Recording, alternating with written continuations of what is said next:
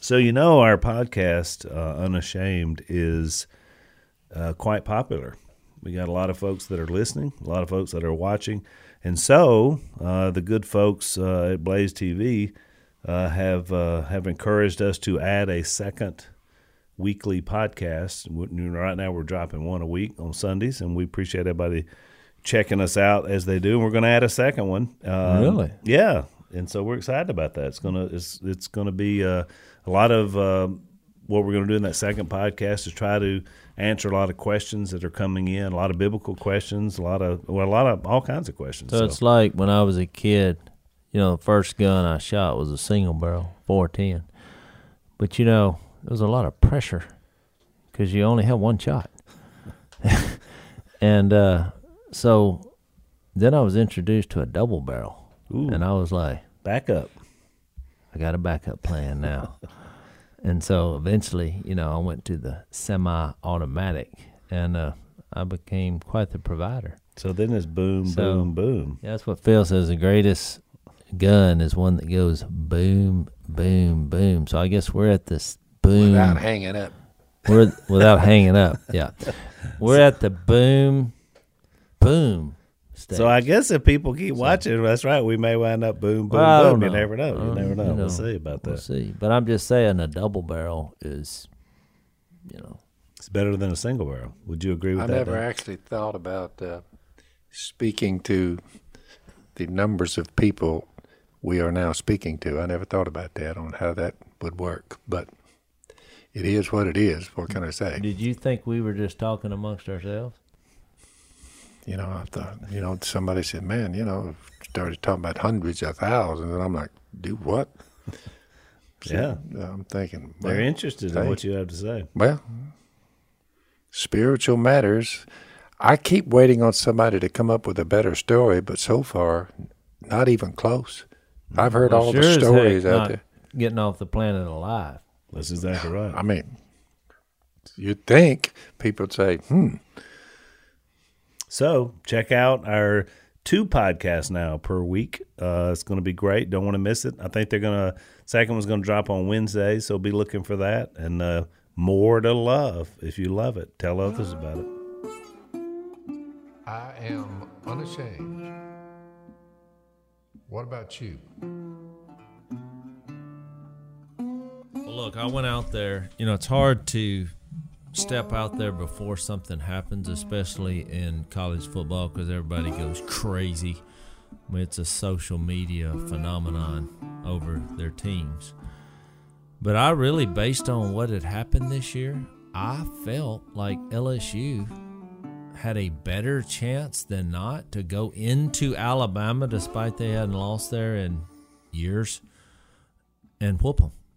And guess they, what? They won 35 in a row at home, going back to Ole Miss in like 2013 or something. like 31, Something like that, yeah, but- 35. But, it was back several years. I mean, they hadn't lost at home in years. 49 out of 50 or 48 out of 49. And we're talking about years.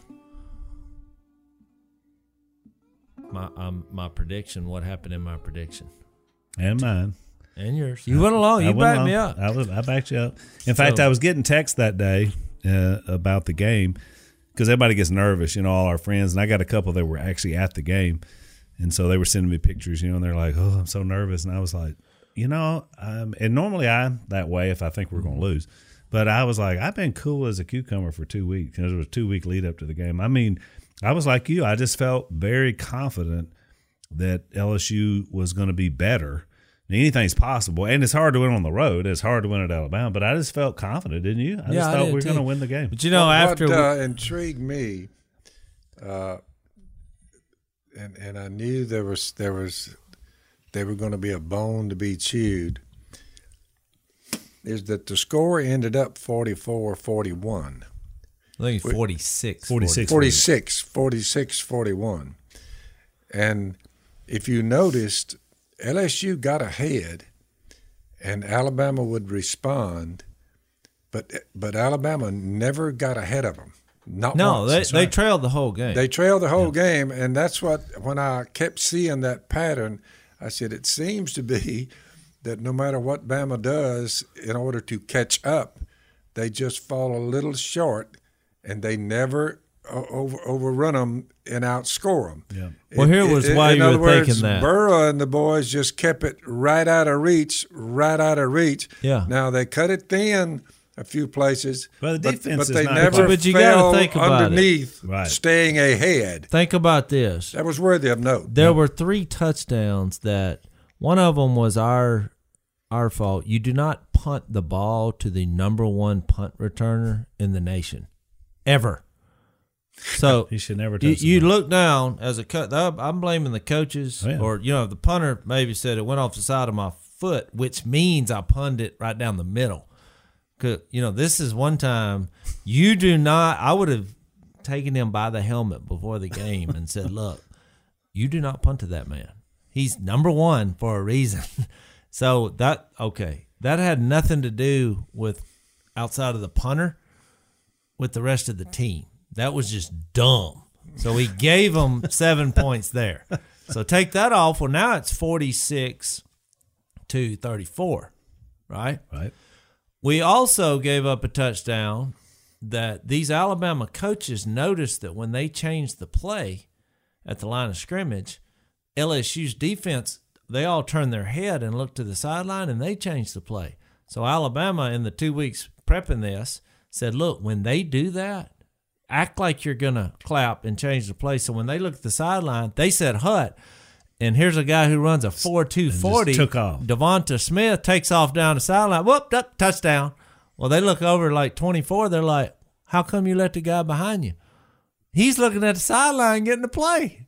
So now And that took a half a that second. was but that, was, the- like flag football. That was a I me was and Willie. Common sense would say if there's a minute 36 left. No, no, you're, No, no, you're we get- ain't even not got there that. yet. I'm not talking about that one. This happened early in the game. They threw a long bomb on a. This is something me and Willie would do in flag football, right. recreational ball. It'll be like act like we're gonna call a play, and then we don't. We just you know take off while take they're off. trying to. That's exactly what happened. So now we're down to take those seven points off. So where are we at now? Twenty seven. Now it's forty six 46 to twenty seven. 27. Those two plays should have never happened. One was a was just an idiotic, just brain fart from the punter.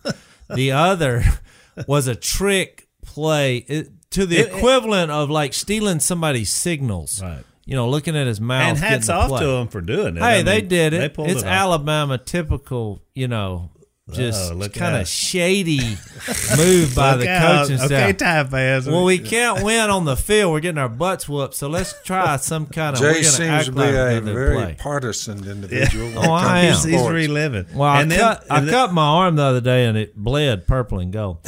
So I love Alabama. I do events there all the time. But when it comes to football, you can't be you either an LSU fan or you're not. They don't like me when we're playing, and I don't like them. But now, outside of that, we, lo- we love each other. You know, And they cheered for Trump, uh, Alabama and LSU, fans, which was kinda- nice. Yeah, that was that was, good. awesome because So he's now- been getting booed everywhere. Now All I'm right, getting do to last the one. Okay. third touchdown was the play you're talking about. Now I don't know what the heck's going on. A minute We- twenty. That we think we won the game, and I don't like prevent defenses at all. Make sure they catch Look. the ball in front of you. Exactly. I'll say this with all enthusiasm. I do not like the prevent defense, unless you're two touchdowns up with a minute left. Then what? Then- what then the prevent- heck? What, prevent's fine. What, what are we doing here? There's one thing that can happen, which is what happened. So that's just a brain cramp. So you take that off, and now where are we down to? 20, 20 We're It down was to 19. You got to Yeah. remember, it, think wa- it wasn't. 46 it wasn't. to in- it's- It's not impossible to crowd the receiver on the line of scrimmage.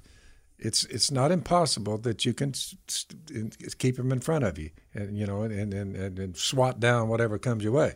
It's not impossible to do No, it. they but do if it you're going to try it, it just looked like to me a minute 20, 20 left. Just give the man some room. Make sure you keep him in front There's of you. not It'll even be a- easier on Well. There's not even a Here- safety back there. Here- I mean, here's like- my point, though. Everybody's talking about the game; they're dissecting the game. You just take those three plays out, three plays that averaged 80 yards a play.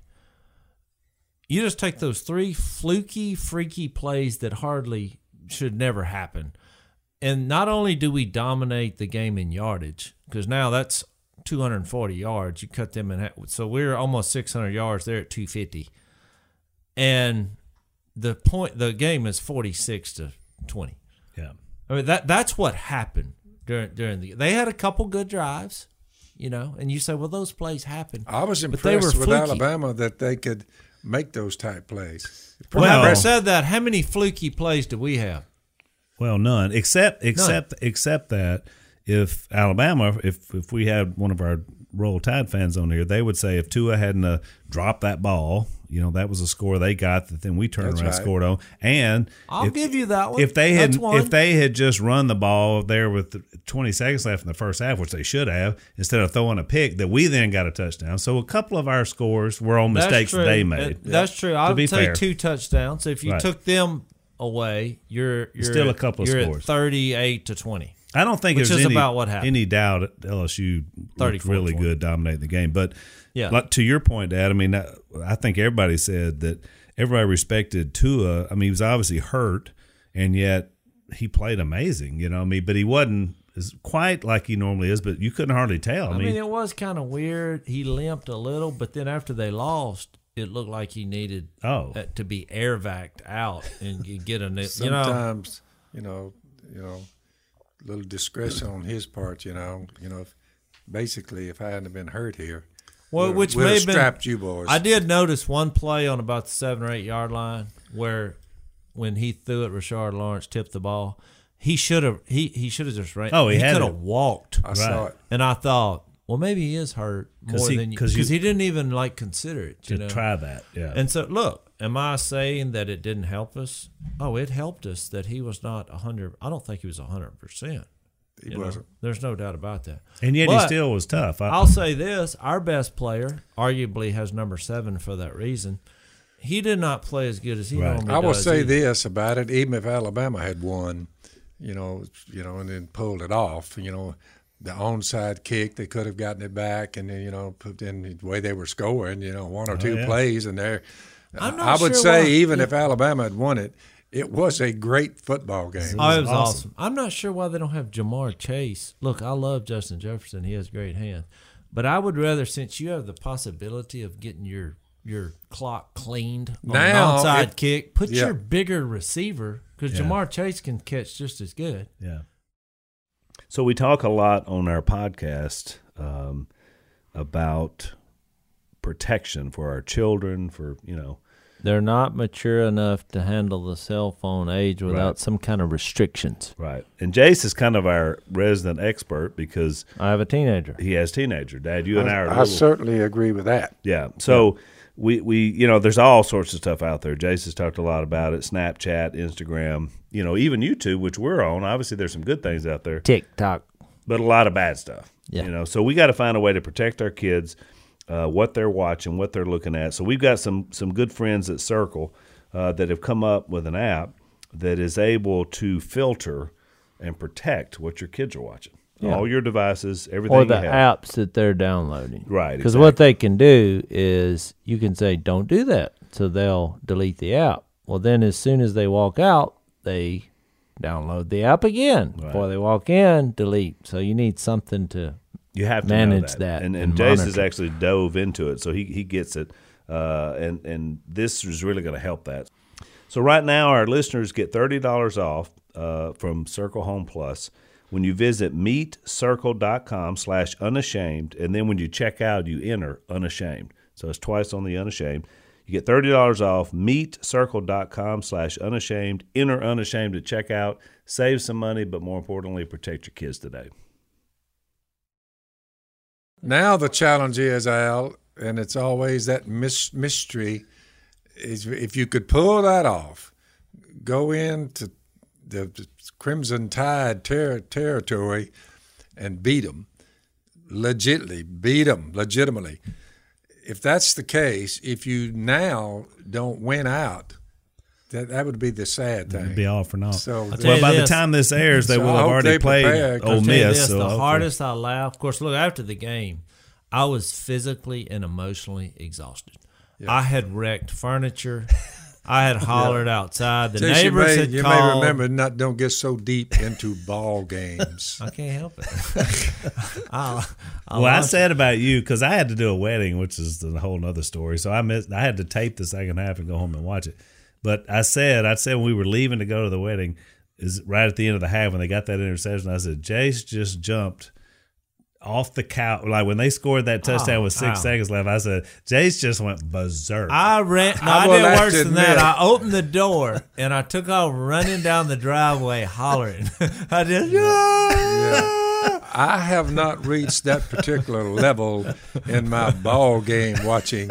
Maybe when you get my age, you're like, okay, I mean, you know, may the best man win. But I don't get choose sides, hate people over a football game. I just No, don't, I do don't it. hate him. I love everybody. I've already clarified that. But I just think when you go to Alabama, and he used to be our coach, There's a lot going nobody on there. really was giving us a chance. You know, this this uh Colin, word uh, what's was- his name? Colin Colin Cowherd. Cowherd, look, he said, let me, this is before the game. This is why I wanted to talk about my prediction. He said, this is not going to be a game. He's like, this is not a rival- rivalry. He said, Alabama is the hammer and LSU is the nail. Well, now, And you're getting hot now.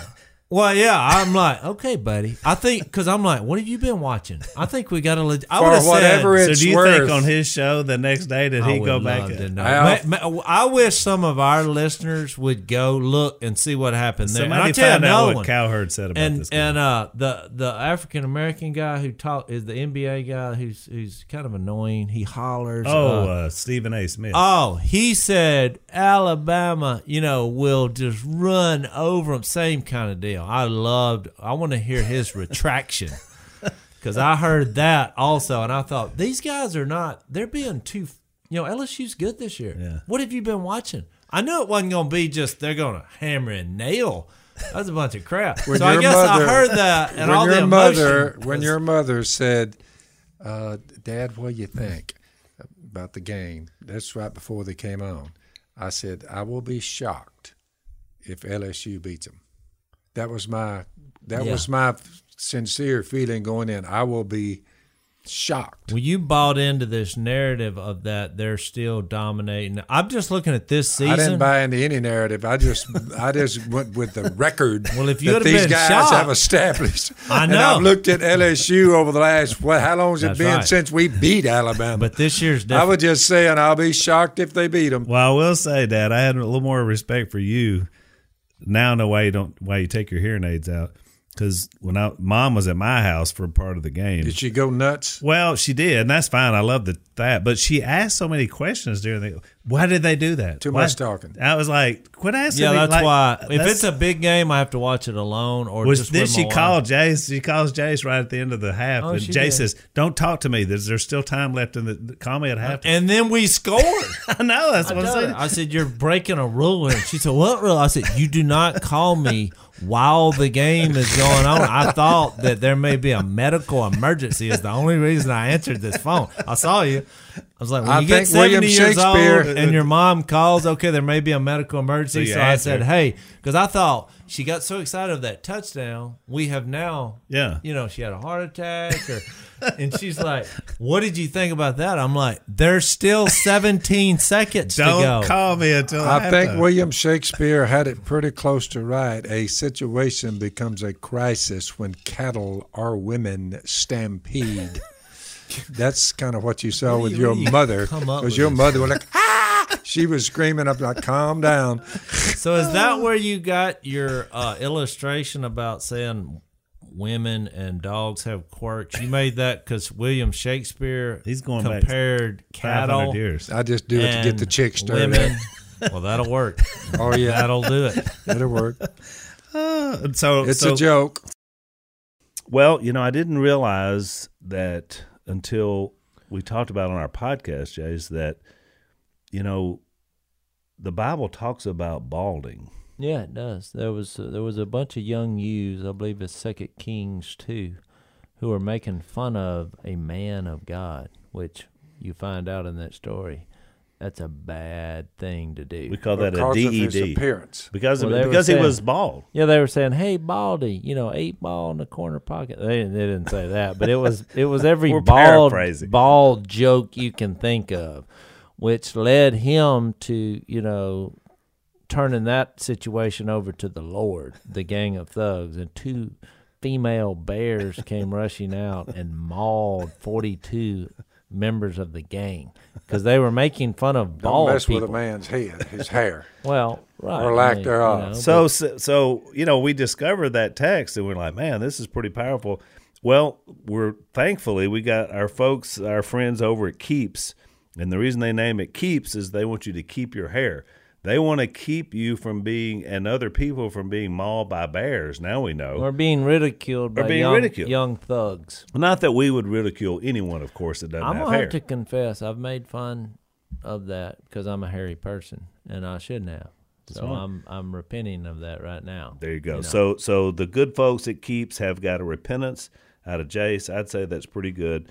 Uh, We want you to be able to check them out because we don't want to lose hair. We want to protect ourselves. You get a free online doctor consult. You get 50% off your first order. So go to keeps.com slash door, D O O R, keeps.com slash door, and find out what you can do to grow your hair and not be made fun of by teenagers. That brings Yeah. up, uh, I'll just put a final point on that. It just occurred to me, I haven't been to a barber shop in 40 years. Really? Well, let me just be the first to tell you, Hadn't been to a barber shop. it's time to go. Nothing major. It's a new world that I'm fixing to get into. Yeah. keeps.com slash door. So you guys are telling me a little bit about your you're heading up to Kansas from here as soon as we wrap today. We are literally leaving, and I got a text from we're we're hunting with my old buddy Barrett. We may not be in Kansas. We may be in Missouri. We're we're going to the Midwest. I, n- I never. Never What- what- identify exactly where you're well, going. that's right. when you're you're on the duck hunting. So Uh, what what would the temps be, Jase, on this little duck hunt this week? we don't want to talk about that. I I tell you this, I've hunted Because it's cold here in right that now. area for the last 15, 20 years, many trips, and I've always been cold. Yeah. No, I don't because in, in when you're in Louisiana, you just don't have the gear nor the the history of, of you know. Because I look at I look at Barrett, he's running, ripping. Now he's cold too, but they just they they're used to it. That Great Plains crowd, they're, they're, it, it's cold up there. Oh, it's cold. So it'll be. I think it's eight right now. Eight. Eight. eight degrees. So I told him I was like, "Look, just find me something to burn." But he sent me a a text while ago because he said the oxbow is open. He he was going deer hunting and he walks by this little oxbow lake on his property, and he said hundreds of mallards got up, and so that that's what led to this trip. I was like, "Well, what what are you doing?" And he's like, "I'm waiting on y'all to get here." So now we're leaving. But so he saw that. Well, today he went and scouted because we're going to hunt tomorrow. Because I said, well, it's going to be froze up if it's eight degrees. And he said, well, maybe they'll keep it open because there's so many ducks. I said, it's too cold. It'll be frozen. Well, he just walked by there, but he eased up there this time. And he said, I saw 10 greenheads visual and backed out. So they kept it up. That's, you know. So he just he saw and then he just slithered out. You, know what's amazing about this hole? It's a they dug it out, you know, 50 years ago to make a lake somewhere else, a pond, a levee, or something before he ever got it. But it's basically a big oxbow bar pit in the middle of the woods. And so we'll be hunting, we'll be shooting down like 20 yards. And those ducks pretty are coming steep, in. just a steep bank. Yeah, I've seen this thing. I've never seen a duck on it before. And he's like, I don't know why they're here, but they are. Yep. And So now this is so so. Uh, just to let the audience know, you know, your your pal is. Uh, I mean, he he's like us. He's hardcore, and when y'all hunted in the past up there, you've had to take chainsaws to Oh. cut out. ice holes. Yeah, and so how how deep was the best hunt, like if it's froze up tomorrow, I mean, tomorrow's our, our worst day because it's going to be obviously eight degrees. So, but you just, you hunt all day because they have so many more mallards up there because you're further toward Canada. Right. That if you can get an ice hole anywhere out there and put some decoys out when it's that cold, you have a good chance of killing them at some point during the day. No, Phil knows. Sometimes it's like the warmest part of the day. It may be two or three o'clock. So when you go hunting up there, we'll hunt all day. Yep. We, we wait. So for 'em you to cut come. the hole, and then you have to get the ice underneath the other ice to get it out. Slide the sheets underneath, underneath the other. the Yeah, my sheet. buddy is a professional ice hole maker. Which is look, that sounds crazy, but it's hard to do because you don't want to break it up in chips because they glare so much off the sun. The mallards are flying from the Canadian prairies, and they and they've arrived about mid continent. We are flying from one end of the continent. The ducks are flying from the other end of the continent, mm-hmm. and we're hopefully meeting in the middle. oh, that's what we're doing because the, the migration has happened. We're flying north to meet them. They're flying south, coming this way, and but they but they just now moved about mid continent. Well, that's where Jase's buddy is, mid continent. But you realize last night it got 27 degrees here in Louisiana. It's never got that cold. I noticed they all Never. got excited back when the the temperatures were breaking heat records. But when this happened, I've heard no one say, you know, it's never been this cold before in November. Uh, I wonder if global warming maybe has modified a little because we really were touting the fact that Yeah. we're all going to burn up in August. Yeah. Well, we now go. it's Now November, and I keep going back and saying, uh, trust that tilt, that 20, 23.5 degree tilt. it gives you fall and winter, irregardless of what cows, how much Winter. gas cows are We're passing. back on this. Look, you know what it's going to be tonight here in Louisiana? It's I mean it's the first week of November. 20 20. degrees. 17. Oh, 17 record. Record low. I've never seen I mean, I'm gonna have to leave the water I don't think. dripping. I don't believe I've ever seen 17 in mid November. Not in November. No. I've never seen it in November or December. It'd have to be. Which is why we're usually I make a trip to the Midwest and hunt usually during our split. But since this front and last night I heard did you hear the front come through? I mean that wind was Uh, yeah, I I was heard it come through. howling. I mean it was I remember in the old days when that used to happen during duck season. We Good sign. would maul 'em Good sign. in the middle of the night. So, Dad, can you tell me, or Jase, where your the information is your legal title to your home? I would ask the hoarder about that. The hoarder happens to be your mother. She's the one that, that would know where particular things are stored. A hoarder can always find, if you tell them, including what what was this legal legal uh, for your home. Your legal How- title. Miss for- Cabe, the Miss Cabe could come up with it. She's a hoarder. She knows where everything is. It's a gigantic pile of of stuff, but she knows where it would be. So, I refer you to her. I don't. I, I, you know, it's a good question. I have no idea where my. well, here's what here's what most people don't know. Miss Cabe would know. Most of the time, you don't have you have whatever you signed when you originally made the loan, but the actual legal title, guess what? It's in out there in cyberspace. These things are kept on the internet. So here's the problem: thieves they hack into your name, so they get your title. They refile the deed so it looks like that they have the your home, and then they sell it. This is actually happening. so And you're touting the the social media world. The, Well, social media is a whole different world, but I'm saying that's what's happening. So This is cyberspace. this is so- cyberspace. So, and this is supposed to be a good thing. well, it's not a good thing when they steal it. So we got a No, company That'd be like somebody pulling up to your house and say, "I just bought your house in cyberspace." that's right. And you're like, well, I didn't know I was putting it up for sale. They were like, oh yeah, now some Russian owns your house. This is happening. This is not made up. So, Home Title Lock. That's our company. They're going to put a firewall up around your title and mortgage. Um, so this is going to protect you. Uh, you got 60 days uh, of risk free trial for home title lock. So if you're worried about your mortgage, it's not a lot of money to be able to protect that. You go to hometitlelock.com and you enter your address to see if you're already a victim. First, they're going to let you know that, and that's how you're going to defend yourself. So check out these guys. You got 60 free days. Uh, Dad doesn't do a lot of computer, but This is like an invisible force field, like you've seen Star Trek, and you they they shoot the rockets, but you have an invisible force field over your house. that's right. Be the same thing. I don't deal in matters such as these. That's why we're trying to help you out. I'm with you. So we're going to help defend your home, Dad, and the hoarder mom with HomeTitleLock.com. HomeTitleLock.com. Check them out. See if it's uh, something you're interested in. So, what does the Almighty have to say about this situation there? Well, we uh, we're talking about uh, kings and the kingdom. This is my favorite subject that we're going to talk I know I'm excited about it because we got you guys are two of the best I've ever heard at at explaining what the kingdom of God is. And so in our in our storyline in terms of Israel, we talked about that they had just gotten their first king, which God said was a rejection of him, which was interesting.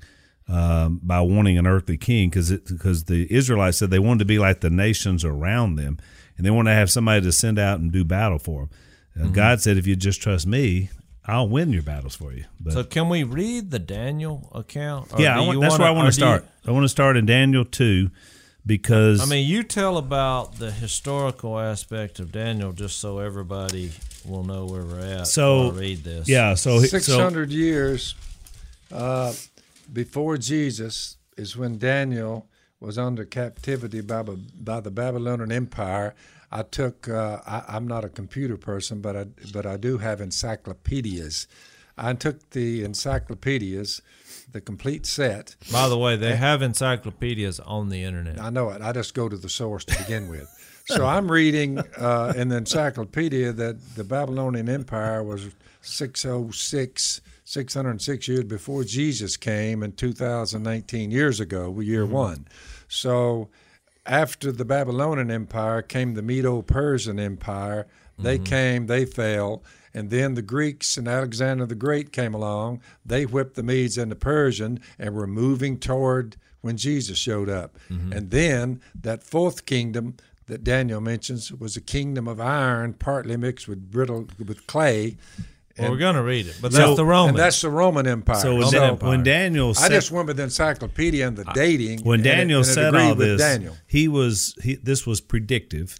All these kingdoms that Dad just mentioned had not happened yet. and They're- by the way, earthly how did. Daniel know all this 3,000 years It's amazing. before, or however many thousand years? I, I Don't quote me on that, but hundreds of years before. How does he know? I mean, the history in this is incredible. and, and he points to it. So, so Can I read it? Yeah, hang on. So Israel has split at this point. There's been a lot of kings. We, we're talking about the first king, but there's been a lot of kings.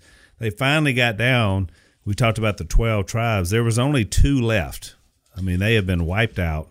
And so finally, the last little bit of Israel gets taken into captivity. And so they're in the, the kingdom of Babylon. Nebuchadnezzar is the king.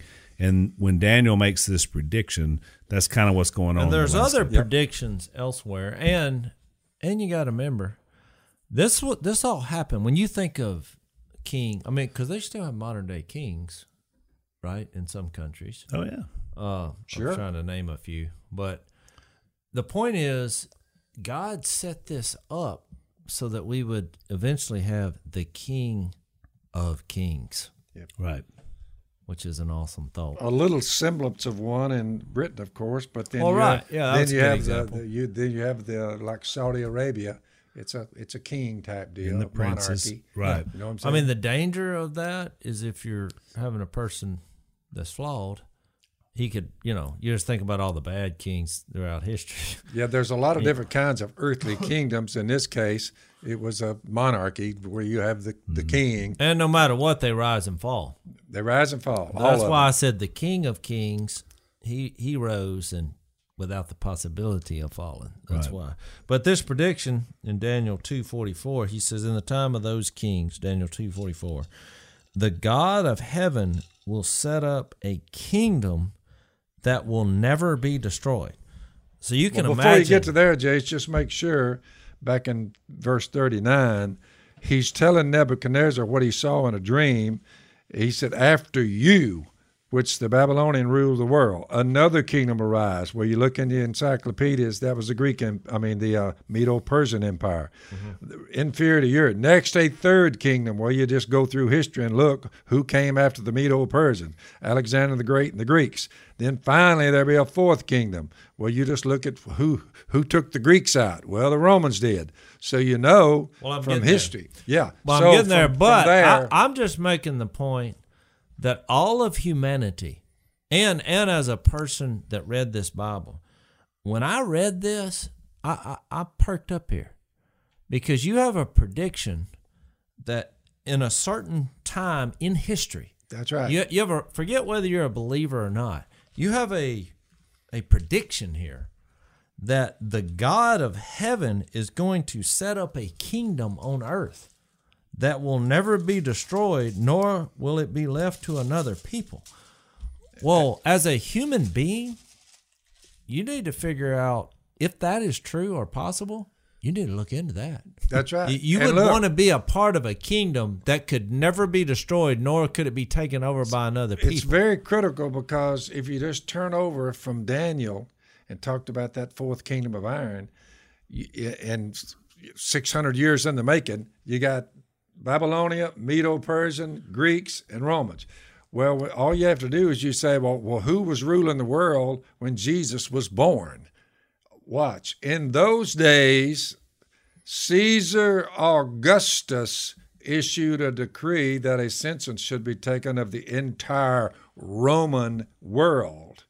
That that clar- clarifies and makes sure everyone understands that when Jesus showed up, the earthly kingdom that was ruling the world was in fact the Roman Empire. That's Luke chapter two, But Phil, verse one and two. You're getting ahead of them. So maybe I should stop. Well, let, let me just read. Just go this. on with Let- what you got there. it- well, then it says Daniel two four two. It will crush it. This kingdom brought up by from heaven by God. It will crush all those kingdoms and bring them to an end. But it will itself itself endure forever. Now he said, This is the meaning of the vision of the rock cut out of a mountain. So he'd had a vision back where you said in verse 39. And the vision was basically this After you, another kingdom will rise, inferior to yours. Next, a third kingdom, one of bronze, will rule over the whole earth. Finally, there will be a fourth kingdom, as strong as iron. So he has this vision. He gets down when he his explanation to the vision is that there is a kingdom coming from heaven that will crush all other kingdoms. It will in itself endure And a, and, forever. and a key point. If you keep reading in the second part of verse uh, 44 in Daniel 45, the great God has shown, because everybody says, well, when is it? Nebuchadnezzar's sitting there saying, you got to be kidding. You mean I'm gone? I'm, I'm, I'm, I'm falling and I'm going to be overrun by the Medo Persian Empire? Yeah. So watch. The great God has shown the king what will take place in the future.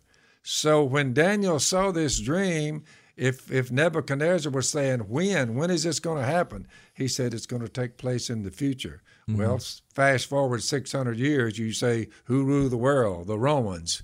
That's when Jesus was born.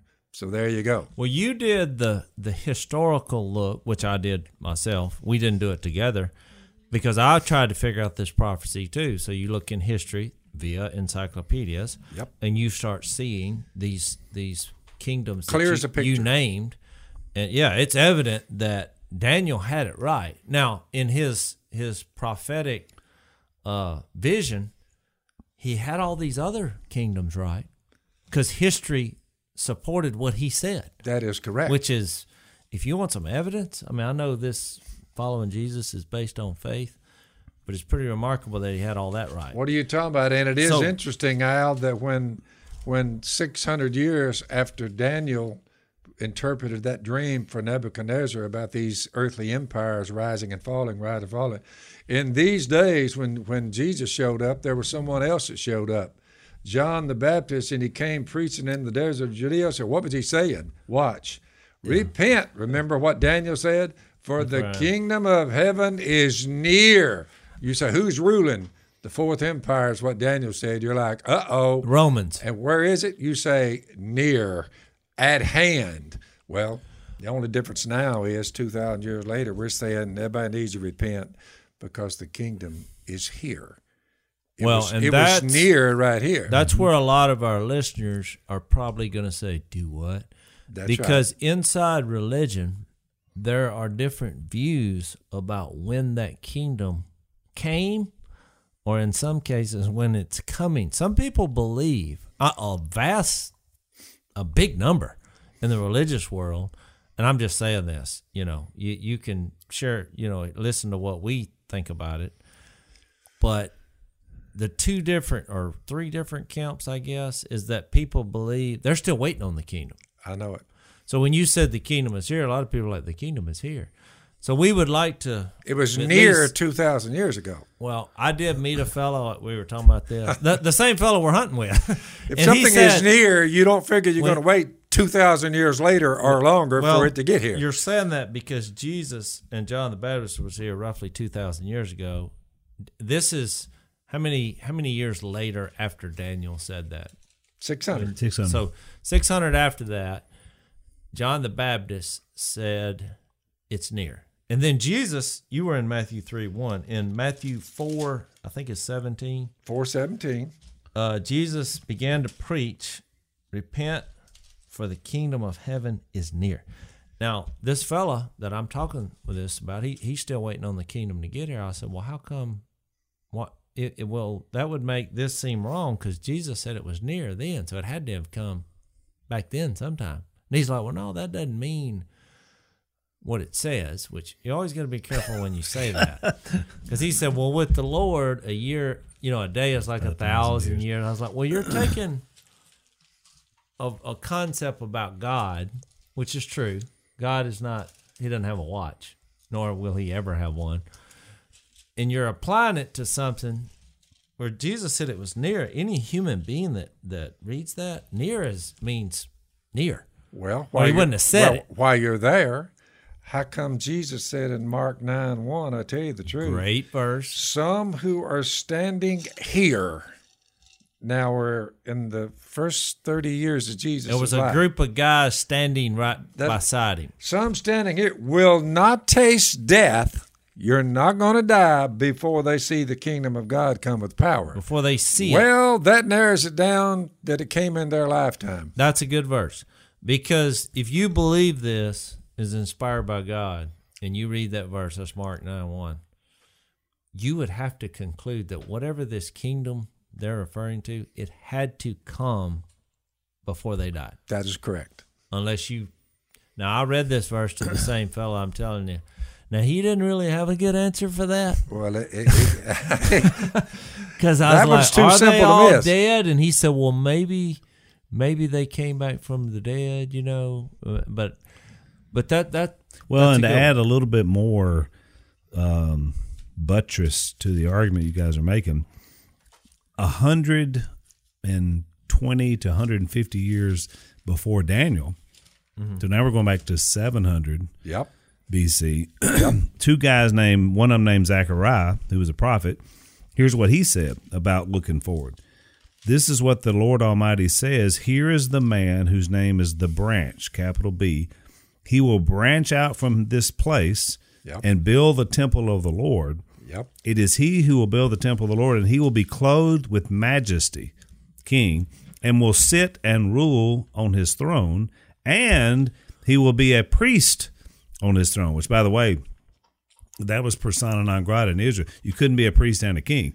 There would be one coming that would be both, and there will be harmony between the two. Zechariah again, which is which is why forward. Jesus. I mean, uh, the Gospels, two of them start off with the genealogy of Jesus. Because you're I always used as a kid, I'd wonder why why is this in here?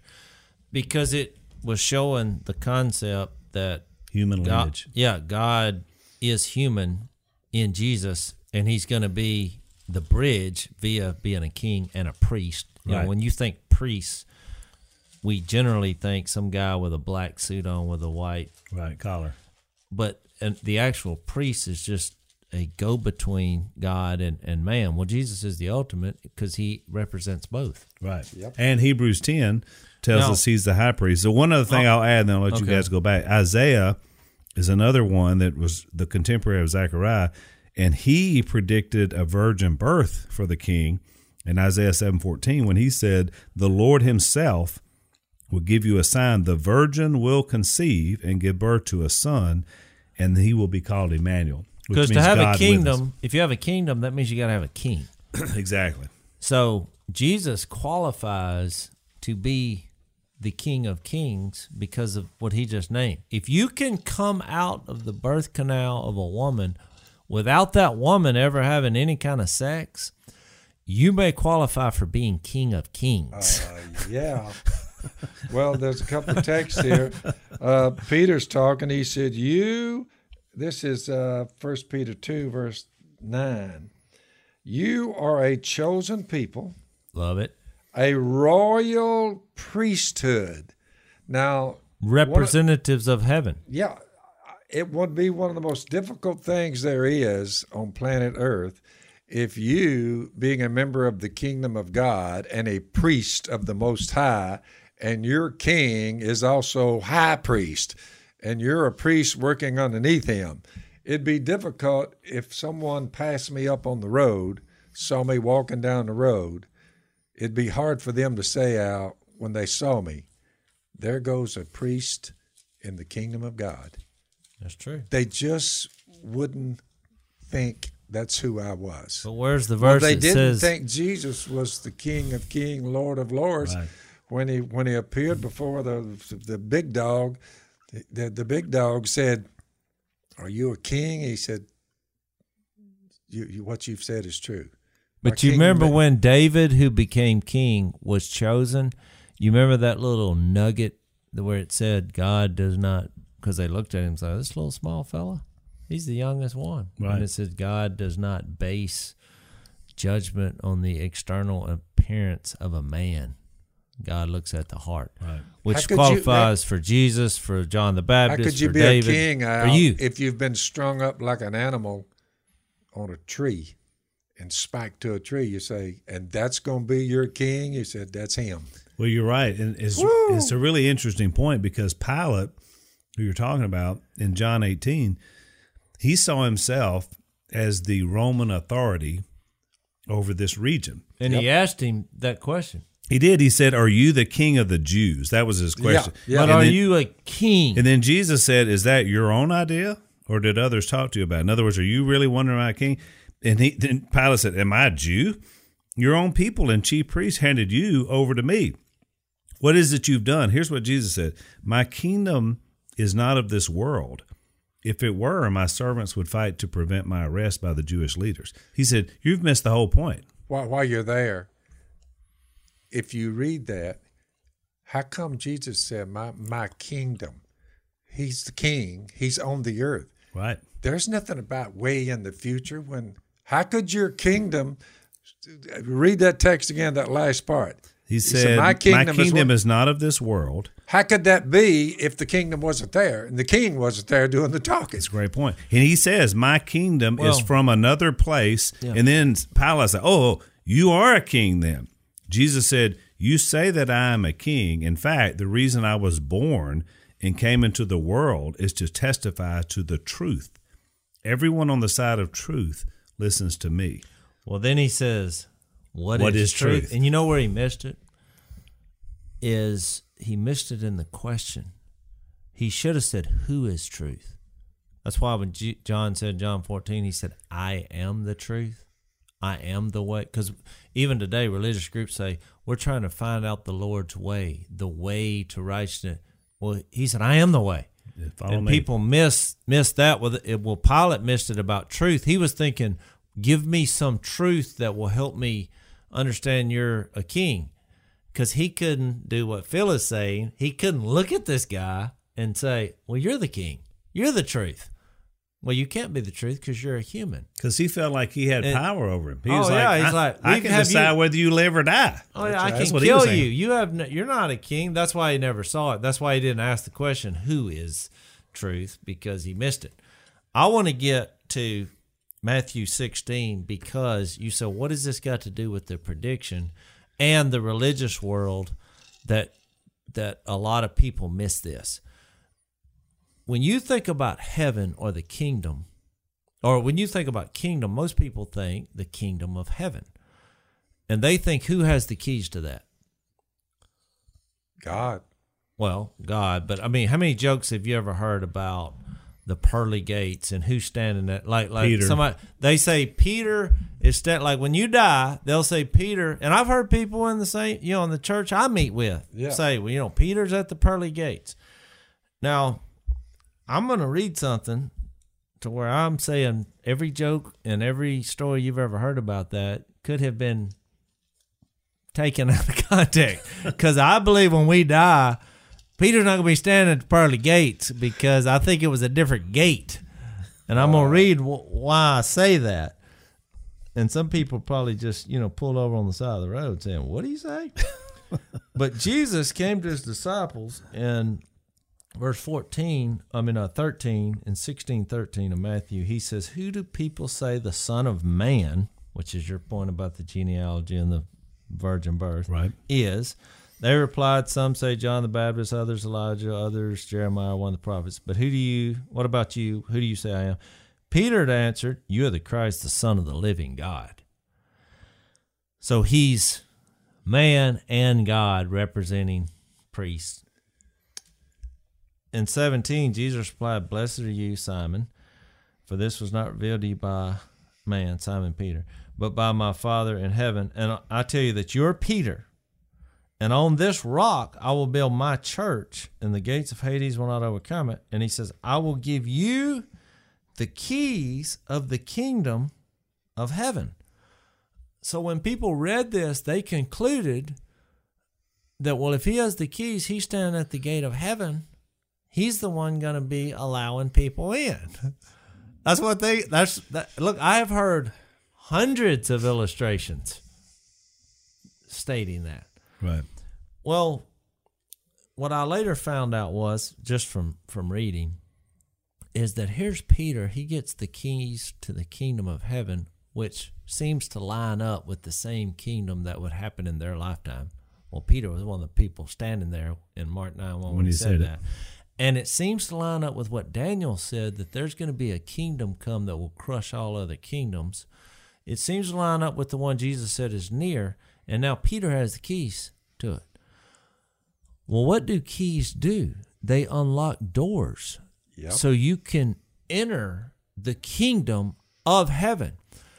So when Jesus dies and is buried and resurrected, he gathers up in, in Acts chapter 1, and y'all know where I'm going with this.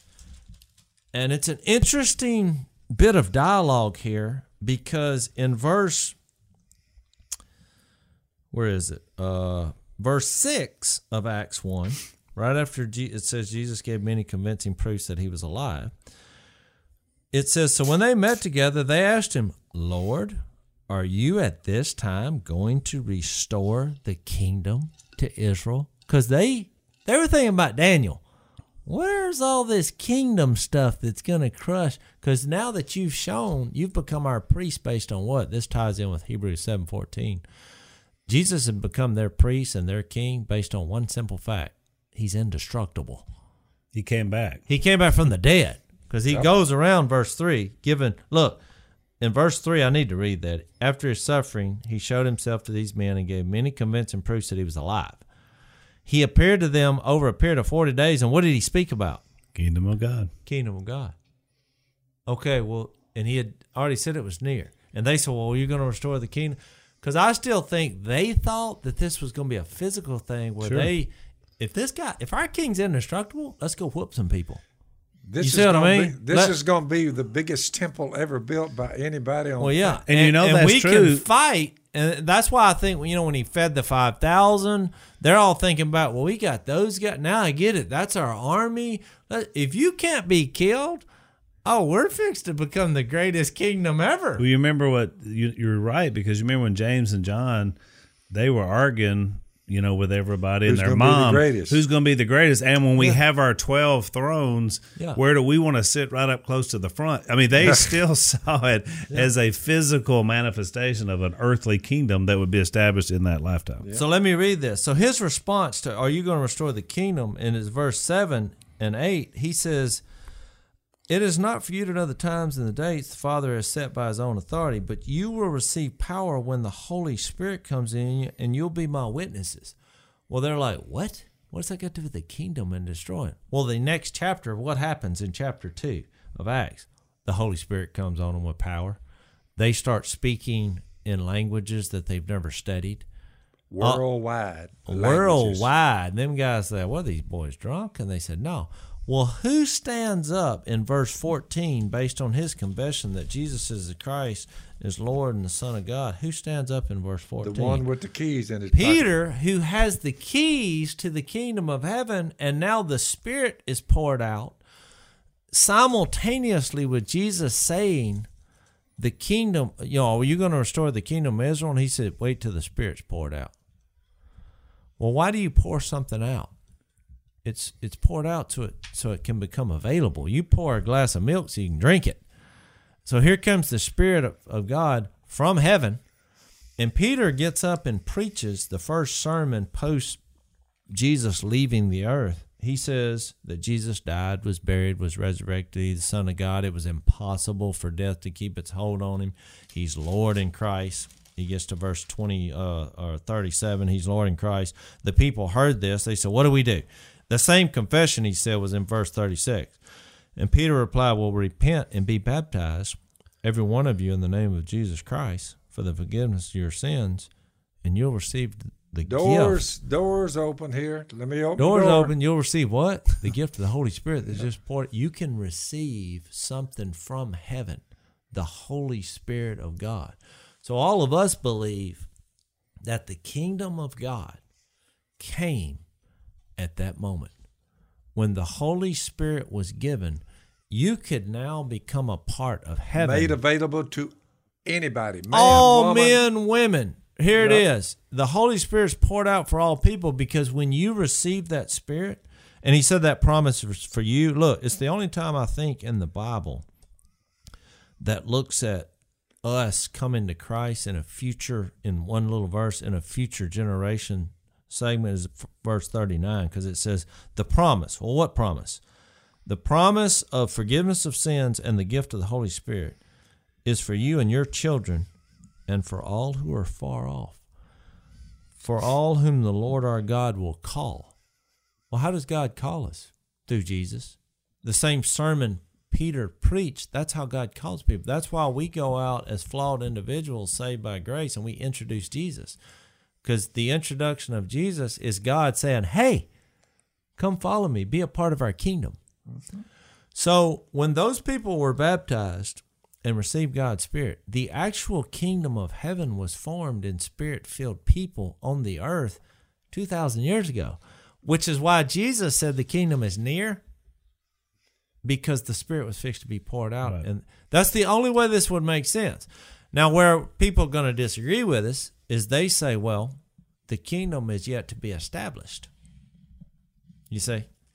But then that wouldn't make sense on why Jesus said it was It wouldn't near. make sense with the last thing the Apostle Paul is recorded to have said, the last verse in the book of Acts. Bold, because you started with Peter, unlock the doors of the kingdom. Yeah. Why is it the Apostle Paul was boldly and without hindrance, the last verse in the book of Acts?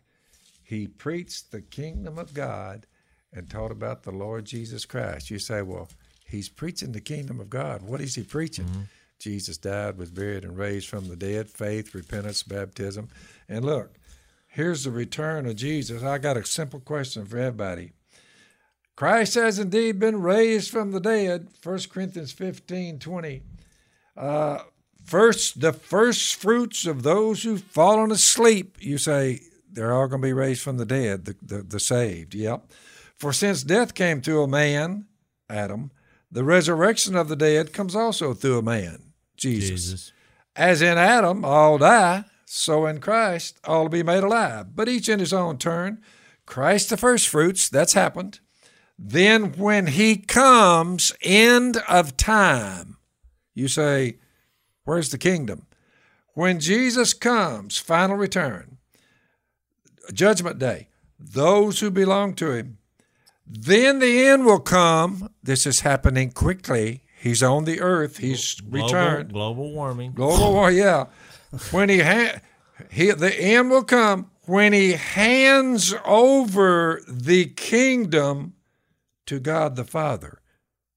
That'd after be he's us. destroyed all dominion. You're like, Spirit how could he hand the kingdom over to God the Father if the kingdom of God wasn't there to be handed over? I mean, how could you hand it over, Al, if it wasn't there?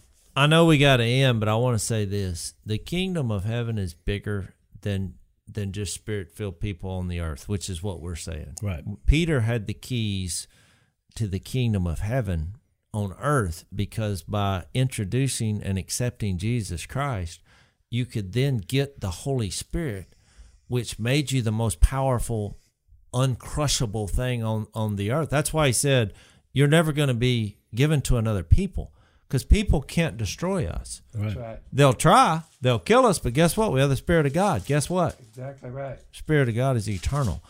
So we'll obviously have some more discussions on this, but be open minded to the fact that when we die, the Spirit will raise our dead body and Jesus will hand us over to the Father. And Peter has already opened the gates. He's already opened the pearly gates, and he did that 2,000 years ago, Acts, Acts 2, and that promise is for them, for the people that came after, and for us today. Final little text, 1 Corinthians 4, verse uh, 18. Some of you, he's helping the church out, have become arrogant as if I were not coming to you, Apostle Paul talking. But I will come to you uh, very soon, if the Lord is willing, and then I'll find out not only how these arrogant people are talking, but what power they have. Got a little friction in the church. How could he say this if the kingdom of God was not there and the Corinthians were part of it? Next verse, verse 20. For the kingdom of God, listen, is not a matter of talk, but of power. Well, if it wasn't there, how would that make any sense? Y'all it would being, make any sense. Y'all are being arrogant, you know. The kingdom of God is not like that. The kingdom is here. We're a part of it, and that gives you confidence because you realize you're the most powerful thing because of God's grace and power on the earth. When I spoke to our king or our elected president, when I talked to him, you say, Did you talk to him about the kingdom of God? Well, yeah, since I'm a member of it you say, well, what was your message of the kingdom? That Jesus came down in flesh 2,000 right. years ago and died on a cross, was buried, and raised from the dead. I explained that to him. Because you unlocked the gate. Just I like unlocked Peter. the gate, and, and I was just showing him. You say, so all the people were swirling around you, people hollering and carrying on like that, but no one knew what you were saying to our present the, the highest official in the land, right? Our president. So, you, because so kingdom people, it's their obligation and their duty, just like Jesus with Pilate. There was no difference. So I want to talk about that to ne- the king. next time we're together. We'll is, have a maybe we need a part two on the kingdom. That's right. What the kingdom life looks like with earthly kingdom still going on. So we'll talk about that. Uh, and I'll close with quoting my good friend Kevin Hall again. God bless Al in his ongoing effort to redirect and keep these guys on track with the agenda at hand. Are you going to do this every time? Maybe.